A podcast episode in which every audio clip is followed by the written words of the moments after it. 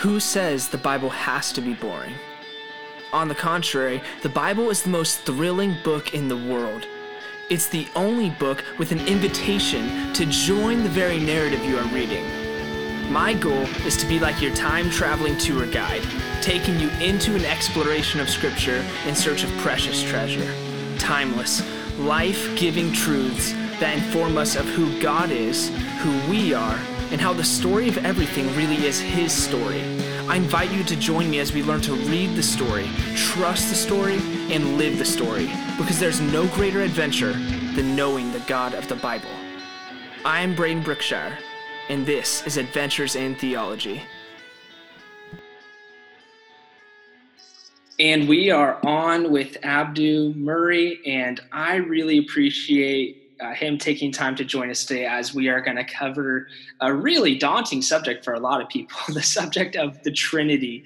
But before we get to Abdu, uh, I must say, uh, out of all the apologists tackling the subject, out of all the books I've read, I honestly can't say I've appreciated anyone else more in how succinctly and uh, in the way that you unpack the Trinity. I mean, heck, it's one thing to read a 400 page book about the topic, but when you're able to do 11 minute presentation and eh, just a lot of light bulb moments for many people, um, I think that's worth having. And so that's why I asked you to join on. But of course, before we talk Trinity, for anyone that doesn't know who you are, I would love for you to take a moment to introduce yourself.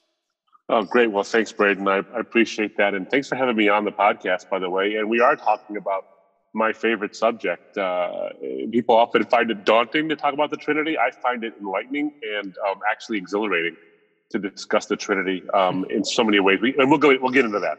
That's not what you asked me. You asked me about an introduction, and um, but that does help you introduce me a little bit True. because yeah, um, I was uh, for the longest uh, for, for most of my life I was a Muslim who denied the Trinity, who thought that the Trinity honestly was one of the silliest ideas that Christians have ever um, sort of come up with uh, to try to explain God. And um, uh, as a Muslim, I was trying to knock the faith out of Christians, but I was I was actually an equal opportunity faith knocker outer of her.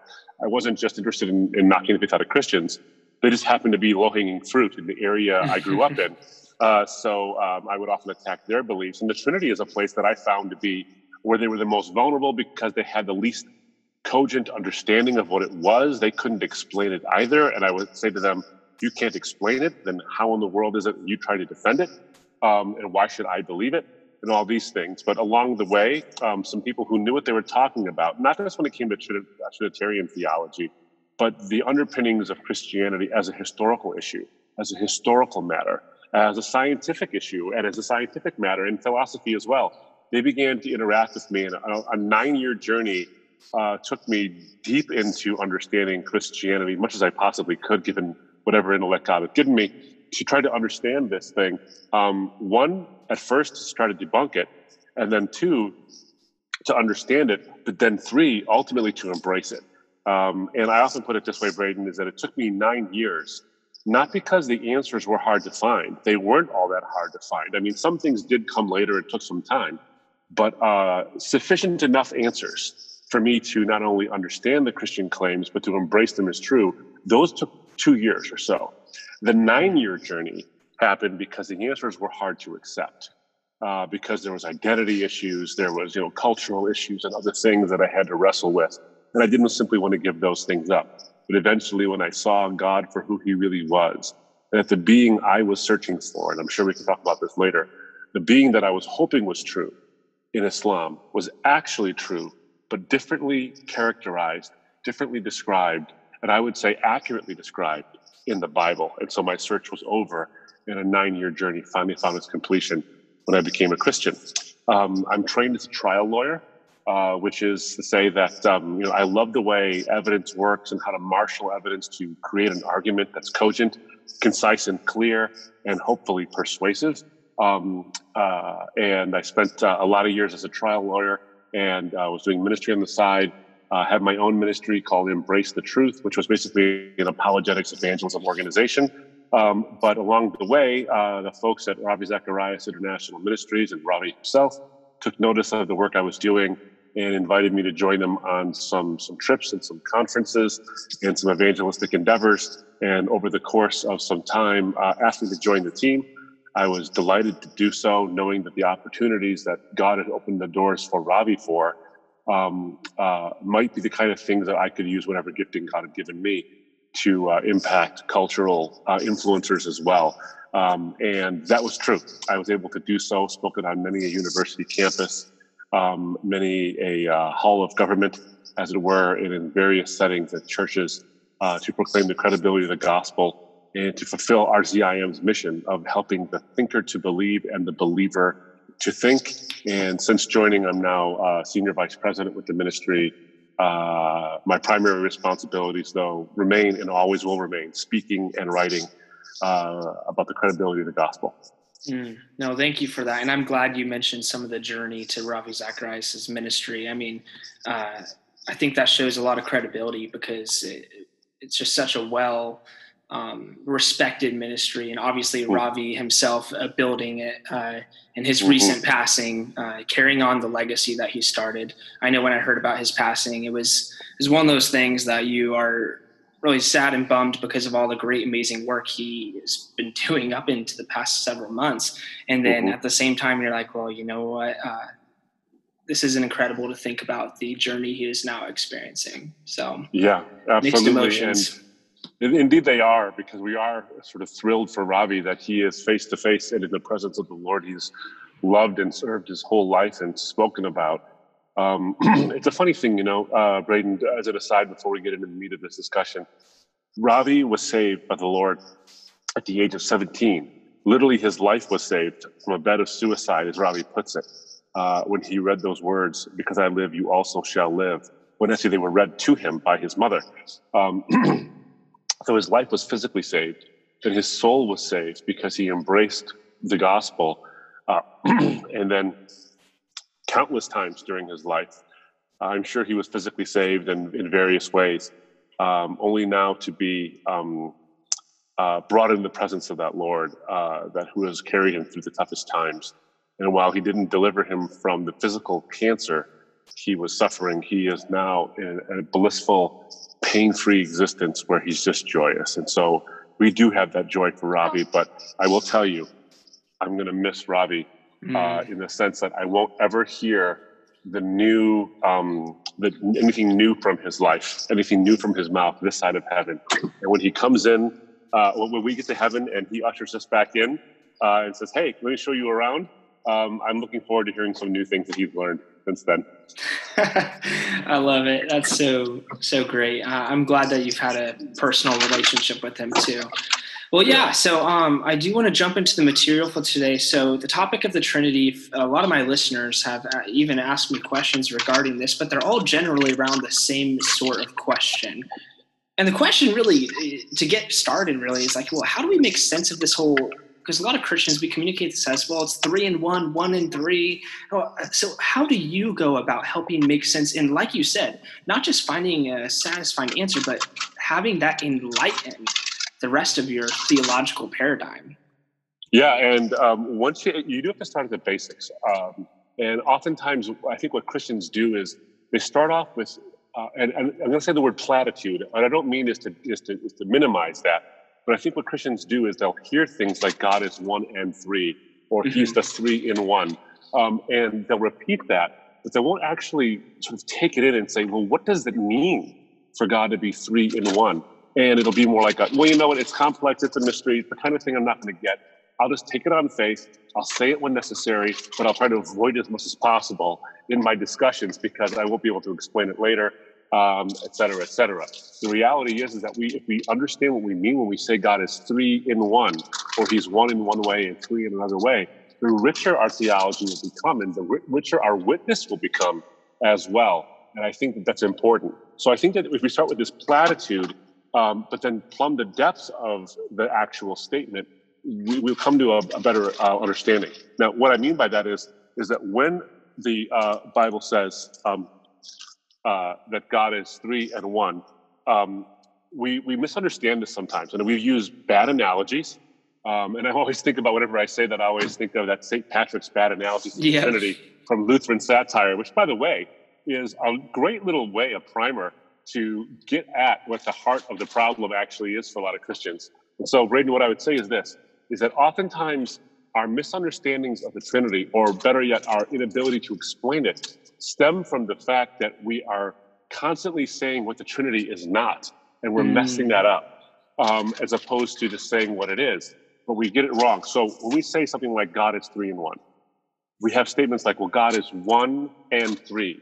And we don't say the important section here is God is one in a particular way, and he's three in a particular way that's different than the other way. Because if we say that God is one and three in the same way, it is quite reasonable for a Unitarian, like a Muslim or a Jehovah's Witness, or a Unitarian of any stripe, or even a non Christian uh, or, a, or a non theist, frankly, to say, You just told me a contradiction. Mm-hmm. You said God is one and he's three, and you haven't qualified it in any way. So they're rightfully saying, Can you explain how such a thing can be the case? Um, and if we don't, we make a mistake. So if we say God is one and three in the same way, it's just simply wrong. Um, if we say God is one person and three persons, that's wrong. If we say God is one in his nature and three in his nature, that's also wrong. Rather, it's important to understand what the Trinity is actually saying. Um, and what it's actually saying is God is one in one way and three in a completely different way.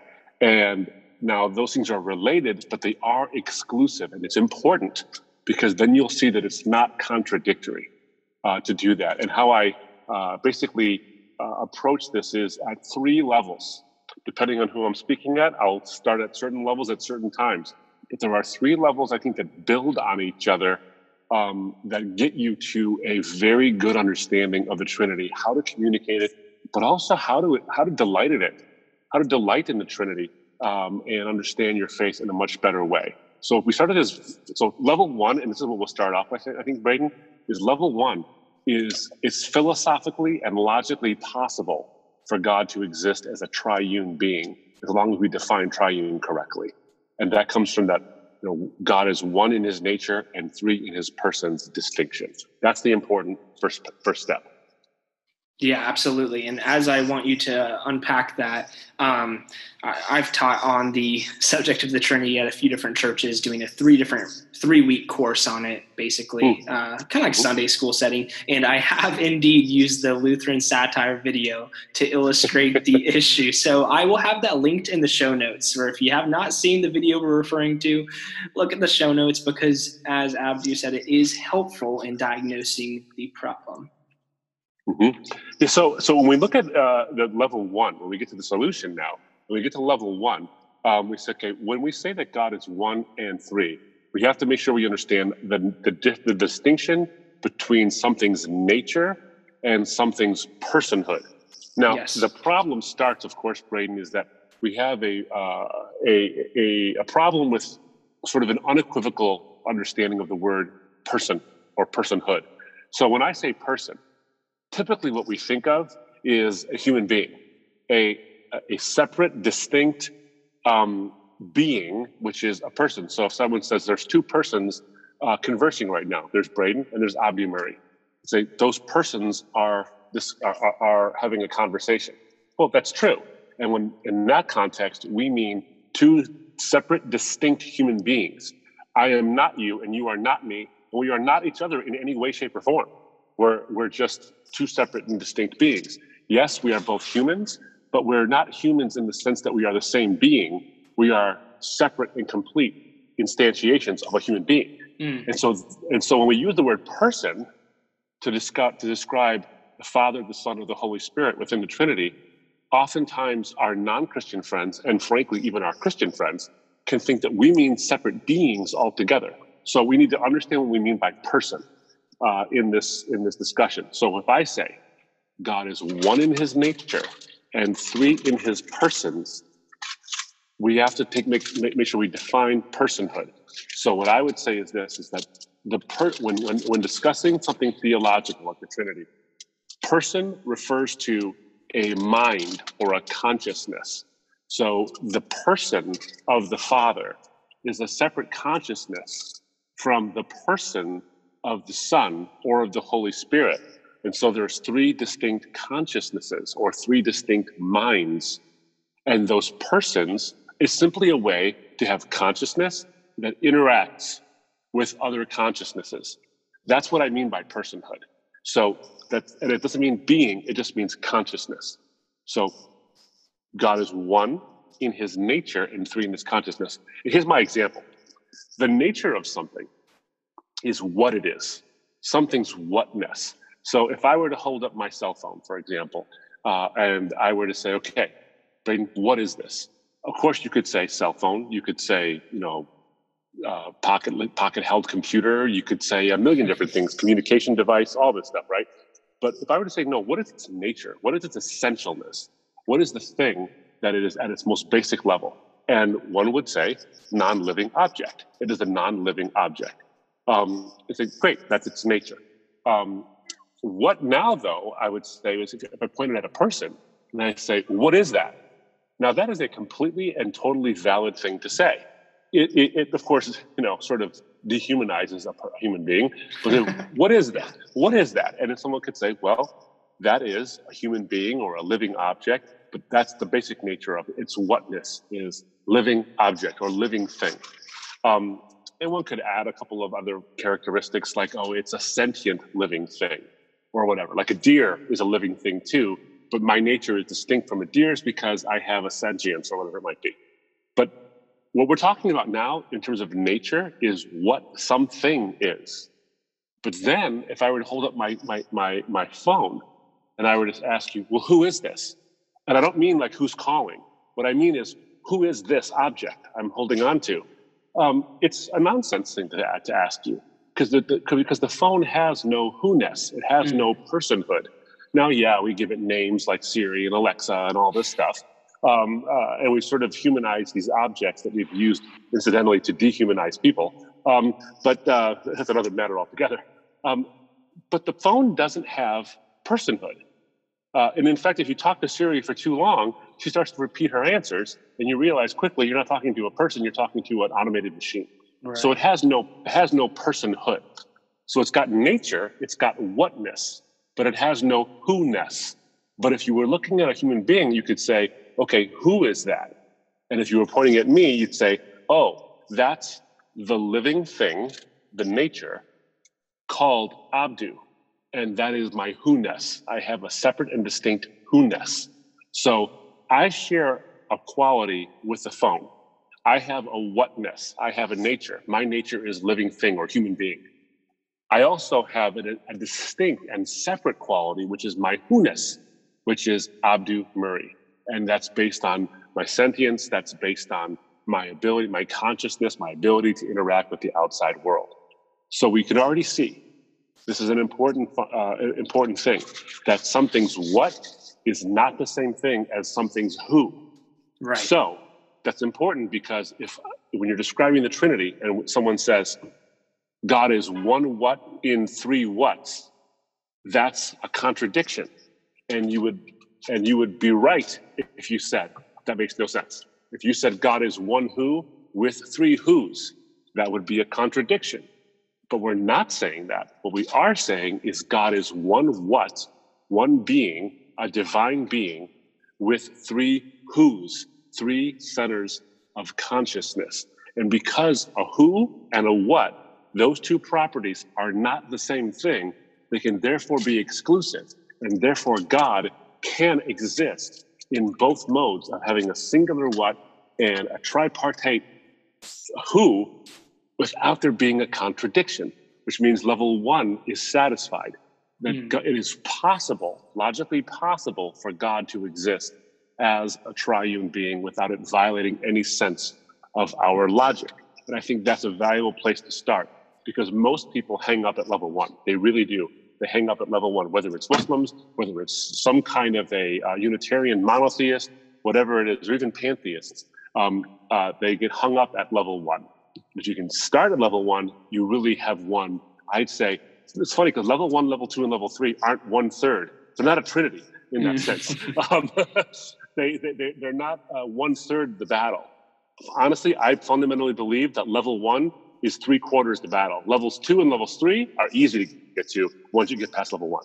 Yeah, no, I think defining those terms are just absolutely essential because you're right. A lot of Christians go around saying it's three and one, one and three, but they're not understanding what they're saying by the one and the three, uh, the difference between being as you know the essence or ontology of describing God as deity versus mm-hmm. the the personhood, the who. So I love the uh, one what and three who's, and then I even uh, I, have heard other apologists and such, and I think this is helpful too of talking about how Jesus had two two whats and he was one who.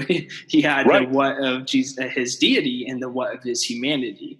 And yeah, uh, yeah, what you're pointing out there, Braden, is exactly uh, exactly right. Is that when you use when you understand this concept of the something's nature versus its personhood, it not only helps you with the idea of the Trinitarian theology, but it helps with incarnational understanding right. as well so you can separate out the how can Jesus be God if he's man? And being man means he's not God because a human nature is finite and limited, and being God is infinite and unlimited. So, how do you wrestle with these things? Well, same thing. God, Jesus is one who with two whats. He's one one person sharing two natures, and because nature and person aren't the same thing, it's logically possible. It just goes now, to it, show that yeah. you you have to, if you want to really understand Christology and understand Jesus and his identity, and be able to actually talk about this in meaningful ways, you can't separate the subject of Christology from the subject of the Trinity, because at some point it's going to cross over if you're going to properly understand, for example, the difference between what and who. Yeah, absolutely. Now, the, the hard part, of course, though, is that there's times when when in defending the Trinity, you find yourself almost exclusively defending Christology. True. Um, uh, Good point. I've seen, I've seen debates like this where um, someone has debated someone on the Trinity, and you find out that the Christian has been spending almost all their time, whether it's in their opening or their, their rebuttal, defending Christology and not the Trinity, um, which, of course, it's important. You have to get to Christology eventually. But you're right, there's an overlap, but we have to just be very careful to make sure we keep basic things, basic things and start with this idea of triunity, and then we can move to Christology. Because really, uh, it, it could be the case that God could exist as a triune being Father, Son, Holy Spirit, but the Son didn't incarnate himself in Jesus. Because there are additional issues exactly. you have to deal with, with with the incarnation. But you're right. If you get through the Trinity, getting to the incarnation is pretty easy after that. There's additional things, but you do have to get, I, I think, make sure you don't veer far off and get into Christology um, too quickly. It'll get there. Have patience. Yeah. It'll get there. Um, but uh, we just run the danger of, of blending the two prematurely. That's all. Yeah.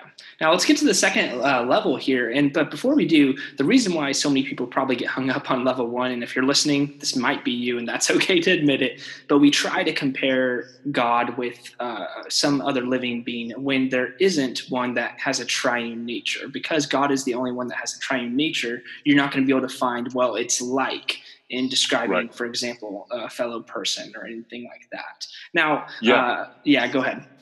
No, I was going to say that, that, that up such a valid point, Braden, because what, is, what do people end up doing is they're trying to use analogies to help along the discussion. And many, I, I would even say most, if not all analogies, eventually break down. Mm-hmm. For the simple reason of this is that um, we're talking about God now. Now, if, if God exists, by definition, he would be the source of all being. He wouldn't just be a being amongst beings, he would be mm. the source of all being he would be the necessary first cause or uncaused cause.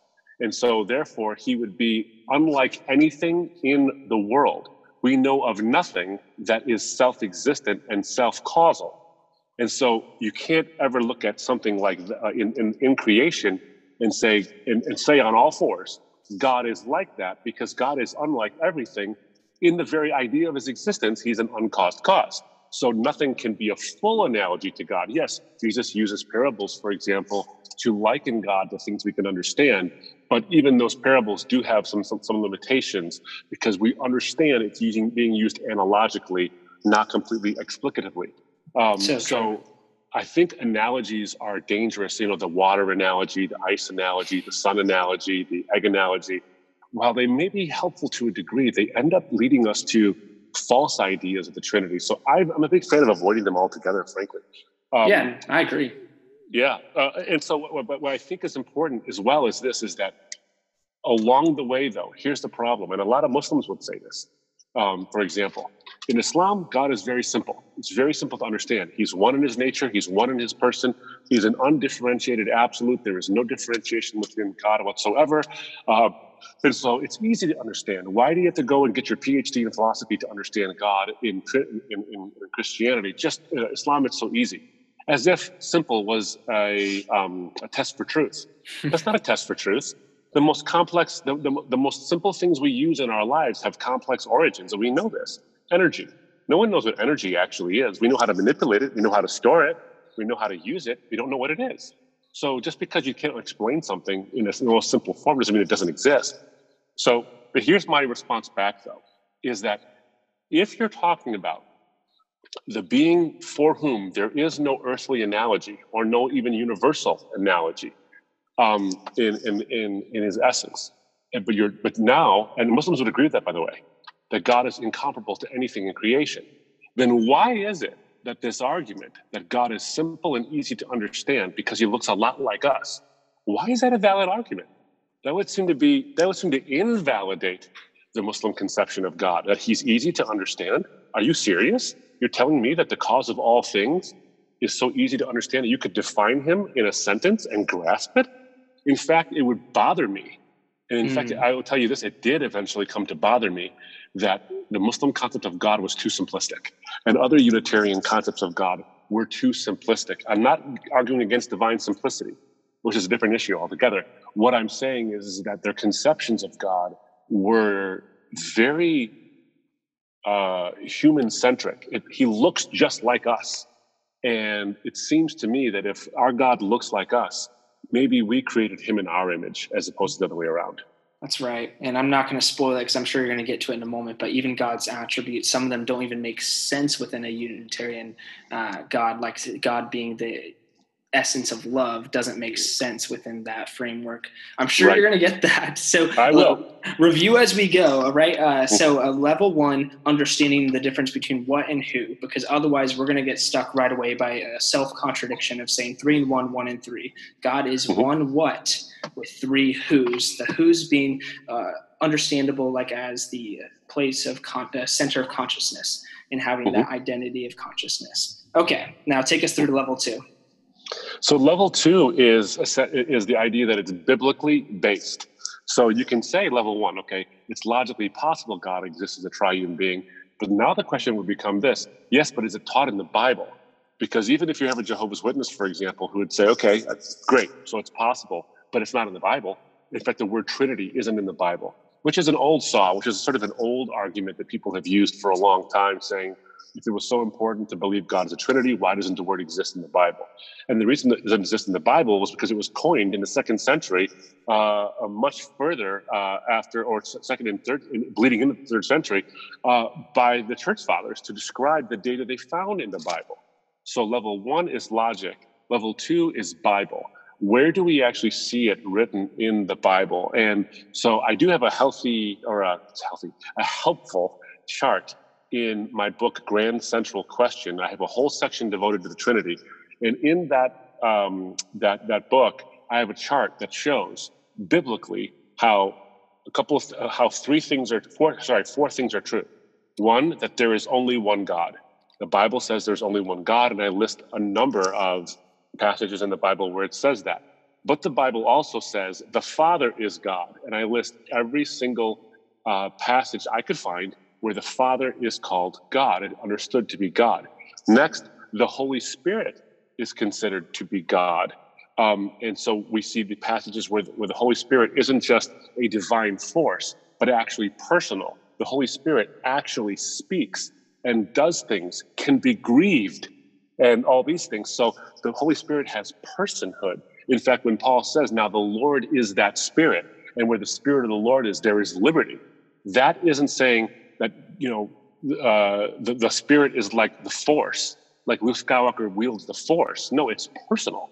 The Holy Spirit is a mm-hmm. he. He's actually a person of the Trinity and interacts and does things and guides people into truth. Uh, John chapter 14 and John chapter 16, for example, and other places. So you even see it in the uh, in the Gospel of uh, of Mark, where the Trinity actually has personhood and does something. Uh, Mark chapter one, verses ten and following, when the Holy Spirit descends like a dove upon Jesus, you see the Trinity there. The voice coming from the Father, the Holy Spirit descending upon the Son like a dove, and of course the Father calling Jesus the Son, in whom He is well pleased.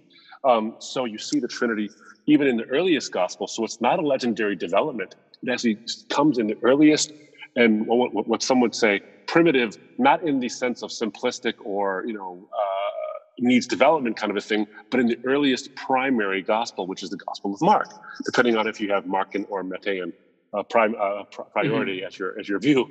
Um, but uh, you see it in the in, in the early gospels as well. So it's not a later development.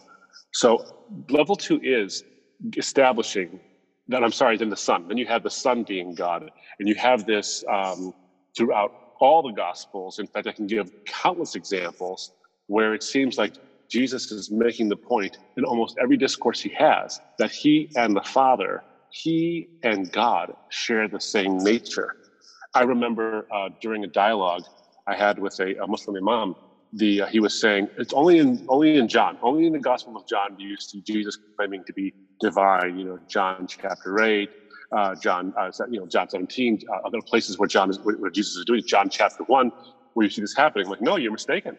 You look at Matthew, you look at Luke all the time. Jesus even says when he is greater than Solomon, when he is greater than Jonah, he's even greater than the temple. Well, so I asked my Muslim friend, who would be greater than another prophet? Would a prophet be greater than another prophet? No. It would be the one who sends the prophets who would be greater than the prophet. Who is greater than the very temple, the very site at which is the holiest uh, place you could be in the world? Who would that be? The creator of that temple would be greater than that temple. And we have all the edicts from the from the Old Testament to tell you how to build the temple. Well, the one who describes the temple is greater than the temple. And then finally, you have in the in the scriptures where not, not just in John, but also in Matthew, Mark, and Luke, where Jesus says things like, He sends the angels, He sends the prophets. Who has authority to bring to send the angels and the, and the prophets? Who has that authority?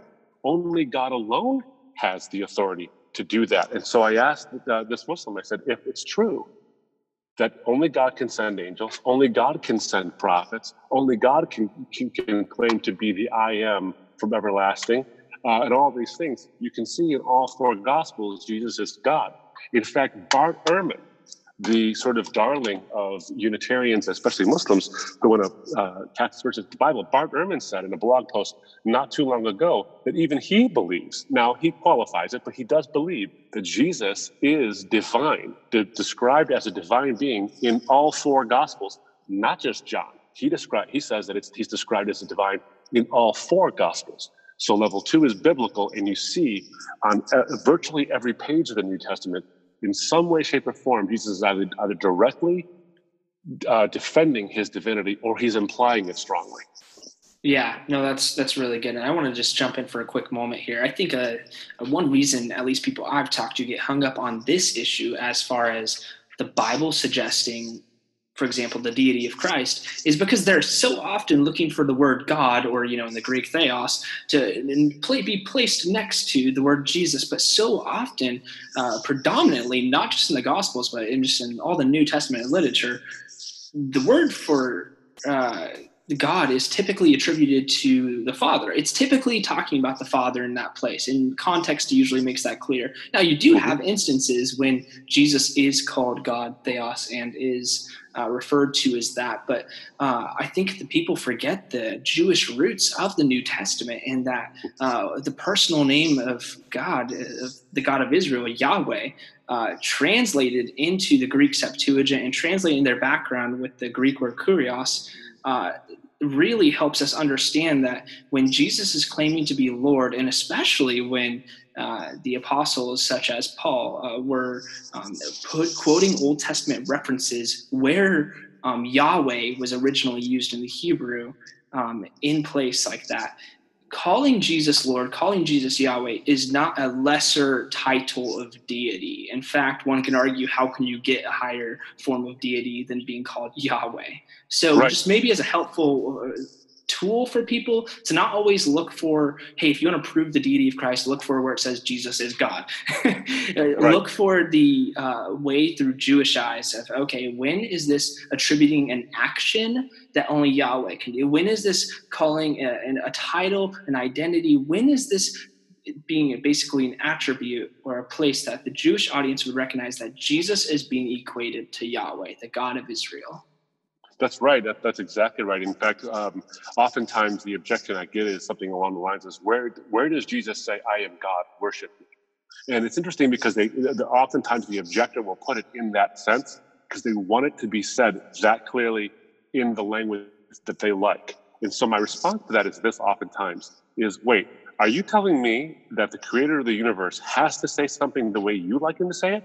Mm-hmm. Uh, who do we think we are when we impose upon him this sort of formulaic way of doing things as opposed to looking at a Jewish way 2,000 years ago, someone would have communicated this. In fact, if Jesus says, I am God, um, that, that means almost nothing to a Jewish mind back then, because first of all, Hellenization was something that was going on. They were combating mm-hmm. all the time.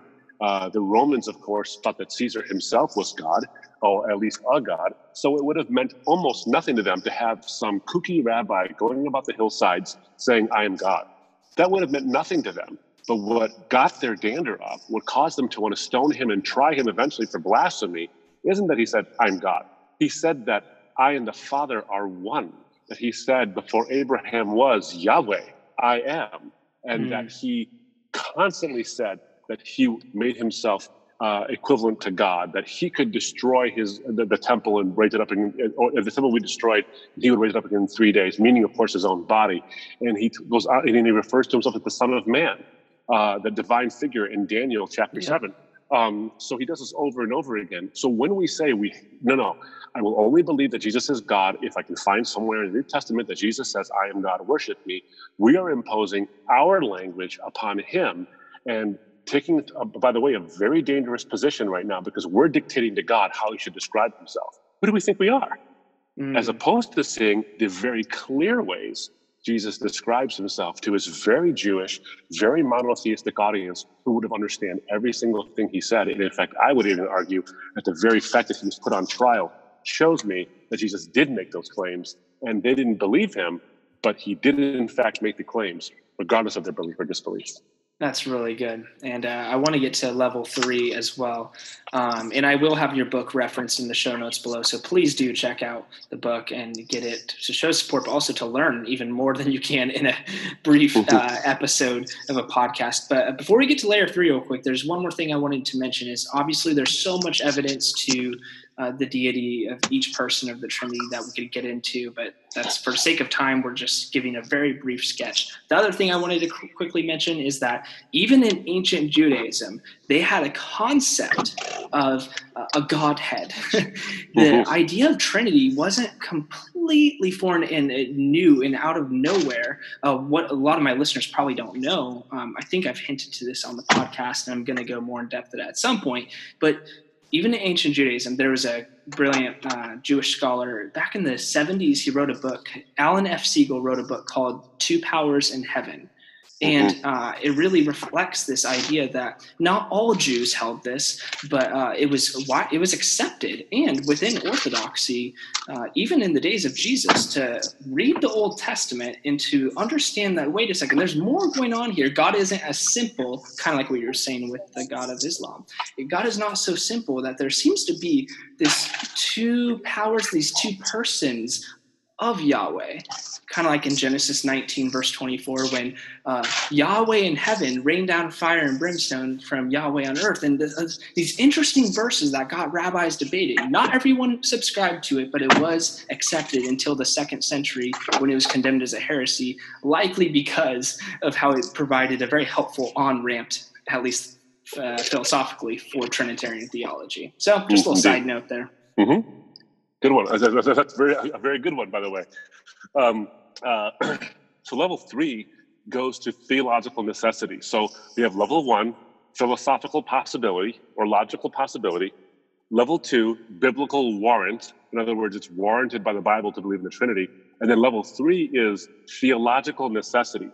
that if it, if God is to be the greatest possible being, which by definition God would be, he would necessarily have to be a triune being. Um, and uh, so, what do I mean by this? And how, how, how can I defend the, the, what I just said? Um, here's how I look at it. If God is the greatest possible being, and I come from my, my Islamic roots, right? So uh, I would often say um, Allahu Akbar as a, Mus- as a Muslim. And most Muslims say Allahu Akbar all the time. It literally means God is greater. So for a Muslim, the greatest uh, pursuit of worship is to worship a God who is the incomparably greatest possible being. There can, pardon me, I had to sneeze there. If you can cut that out, I'll start over again. no um, there, uh, for a Muslim, the greatest pursuit is to worship the greatest possible being, a being beyond which there can be no greater being. So he would be great in all of his great making properties. He would be maximally perfect in all those great making properties. Now, for the Muslim, for example, um, God is relational. People often think of uh, Islam as being this non relational God who doesn't love. It's not true. His love is quite conditional, but he's not an unloving God. He's just simply not an unconditionally loving God. But he's very relational. Every single chapter of the Quran, which is called a surah, every single chapter of the Quran, except for one, starts with the phrase Bismillah ar-Rahman ar-Rahim. In the name of God, the beneficent or the compassionate, the merciful. Compassion and mercy are relational qualities. God is often called oft forgiving, most merciful, most merciful. Within the uh, the orthodoxy of Islam, there's a thing called the 99 beautiful names of God, which are attributes of God that are his most beautiful, beautiful attributes that describe God in the best possible way. So he is the creator. He is Al Akbar. He is the greatest one. He is uh, uh, Al Wadud, which means um, lovingly kind or the friend, um, you know, the compassionate, the merciful, the, the judge. These are all relational qualities. And uh, so I, I, agree with every single one of those. Not all the 99 names, by the way, but I do agree with those that are consistent with the Bible. So here's the, here's the logic, though. If God is relational and God is the greatest possible being, then God, as the greatest possible being, would need nothing else other than himself to exist in order to be himself. There are certain characteristics which are necessary characteristics of God that are immutable. They cannot be changed and they cannot depend upon circumstances to exist. So, God, his relational quality, is in and of itself who and what God actually is. He is a relational being. But you see, here's the problem. If God is the greatest possible being, you know, Allahu Akbar, like Muslims say, um, and like anybody who understands a true theology would say, that the for God to be truly God, he has to be the greatest possible being, then he would need nothing. It's sort of like his aseity. You know, uh, aseity is the doctrine that God is self-subsistent. He needs nothing to explain his existence, but also he would need nothing, I think, to explain what and who he actually is, except for himself.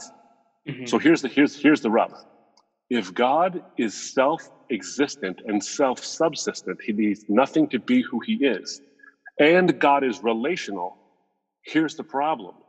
Relationship always requires a relator and the one related to.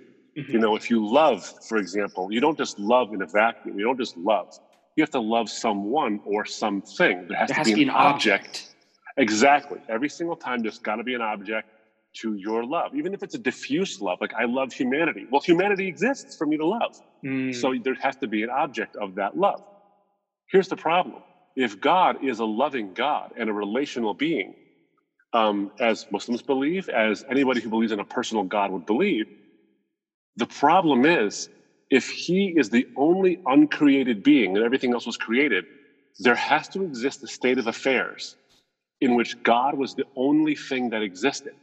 And if he was the only thing that existed, then it would be impossible for him to relate, to be a relational being, unless he created something. So he would need to do something to be who he is and to be what he is. He would rely on something outside of himself. And if he relies on something outside of himself, then he cannot possibly be a self subsistent, greatest possible being he would need something. And a God who needs something cannot be self subsistent. The Trinity solves the issue because God is one in his nature and three in his person. The one God exists in a state in which the Father, a separate consciousness, but shares the same nature as the Son and the Spirit, exist in relationship to the Son and the Spirit, such that the Father loves the Son, the Father loves the Spirit, the Spirit loves the Son and the Father, and the Son loves the Father in the Spirit. And as I put it often, and on it goes in the community of the Trinity from eternity. He never lacked relationship. In fact, he defines relationship, which is why the Bible does not describe, describe God only as loving. In First John chapter 4, the Bible describes God as love. God is love. And that verse makes sense only if God is a triune being, a being only. in community. That's now, good. someone might say, Braden, well, why three? Why not 17? Why not 46? Why not just two? Um, and my answer to that is essentially this it's Occam's razor when it comes down to it. So, Occam's razor as a philosophical precept is that you don't need to multiply explanations beyond what's necessary to convey, uh, to explain a phenomenon. Hmm. Um, so, if I were to take a look at the three kinds of relationship or the three kinds of love, for example, uh, I have self directed love, which is in some senses just when it's by itself, is purely selfish. Then you have an others directed love, which is like me to my wife. Then you have communal love, where there is a love that is directed to more than one person. So you have community. So, in order to have all three kinds of love self directed, others directed, and communal love what is the minimum number of persons you need? You need three. And so you don't need four. And you, you can't have just two. You need three. And God satisfies those criteria in his triunity. So not only does he not need something, but he fulfills um, the very I, the very um, uh, sort of criteria for what it means to be a relational being.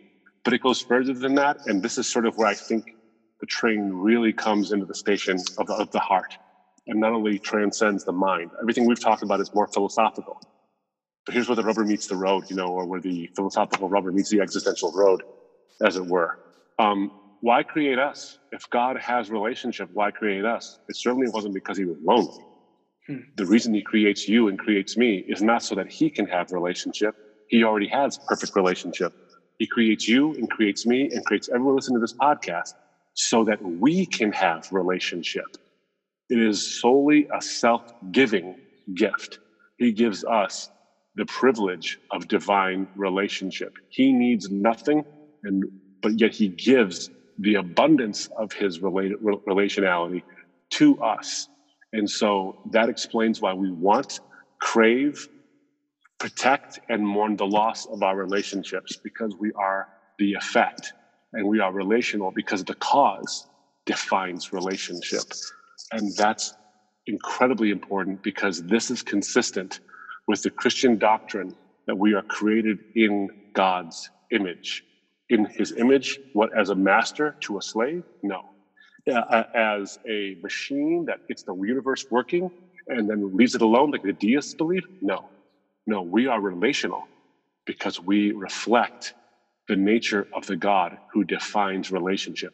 Only the Trinity, I fundamentally believe this, only the Trinity makes sense of Genesis chapter one mm. in that sense of us being made in his image. Only the Trinity does that. So I, I think mean, that there's, yeah, go ahead.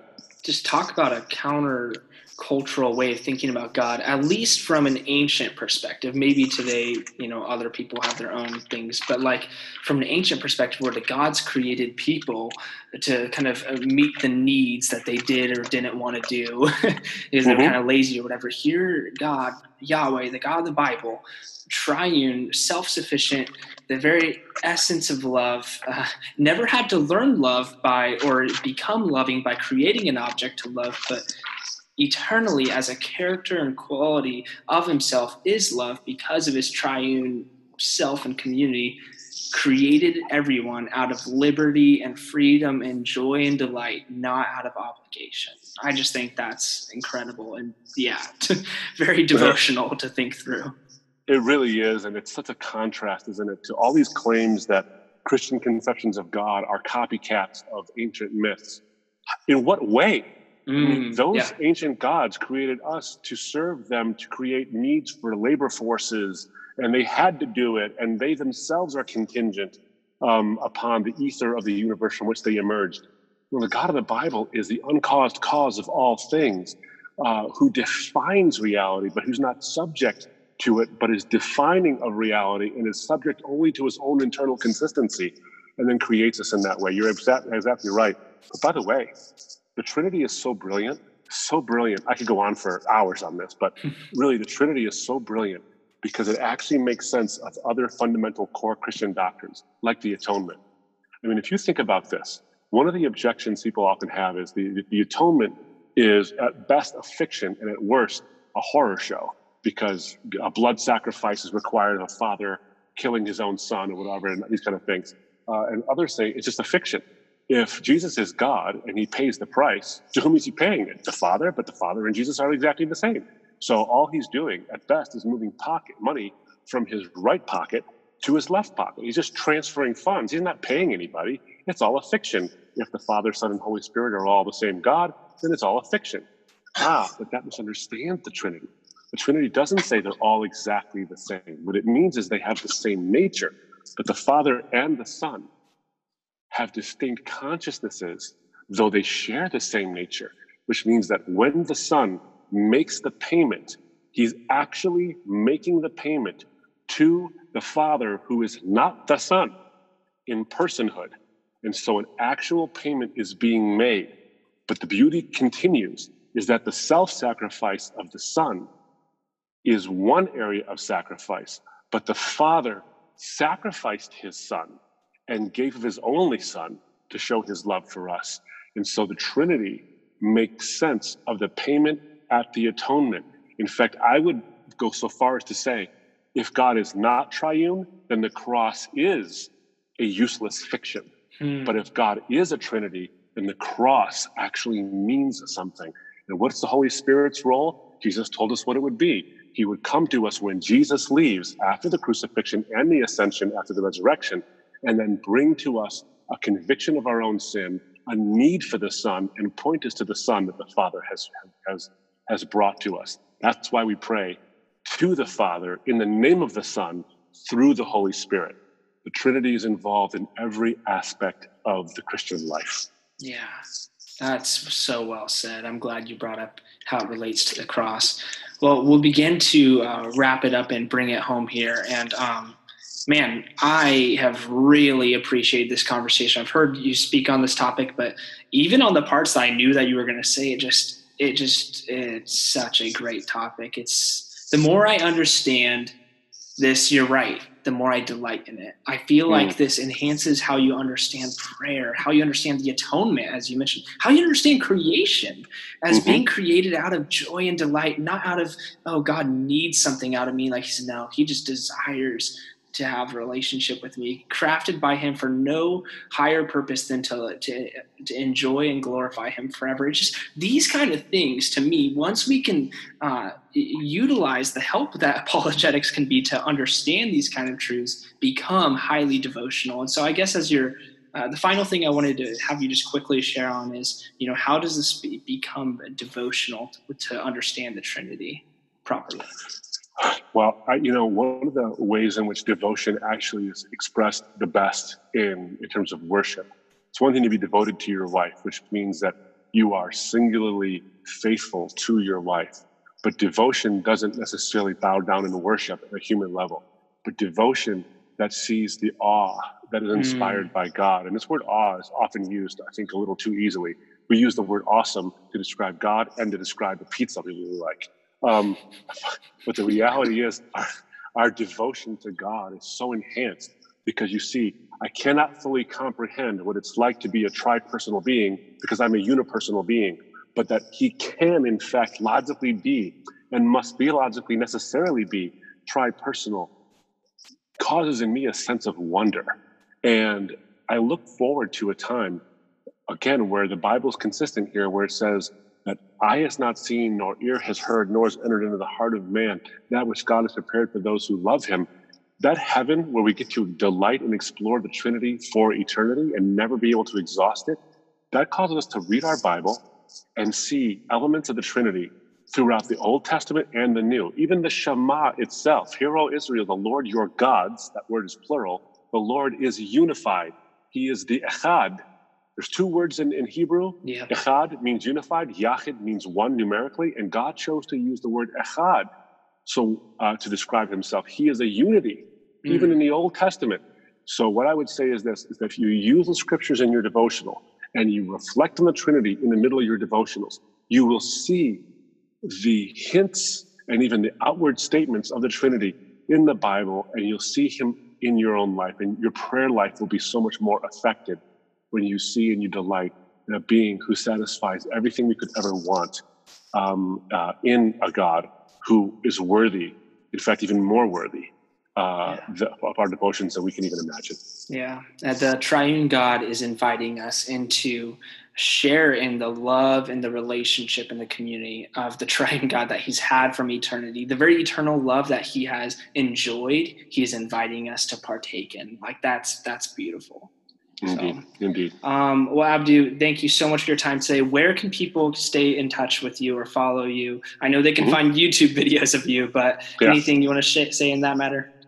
Absolutely. We'll go to rzim.org and you'll find articles and videos of, uh, of me and the other team members there.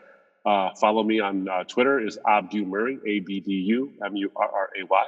Uh, Instagram, it's Abdu Murray one two. You have to include the one two, otherwise you'll be following a cousin of mine or something.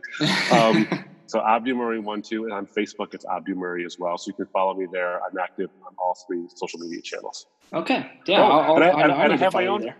And Braden, I have my own podcast now called The Defense Rests, where we oh. take a look at we take a look at claims for and objections against the Christian faith from a legal perspective. I use my trial lawyer training to basically say apply the rules of evidence, apply the rules of procedure to the objections and the claims for the Christian faith, and see if it holds water, the kind of scrutiny that it would take uh, in a legal action.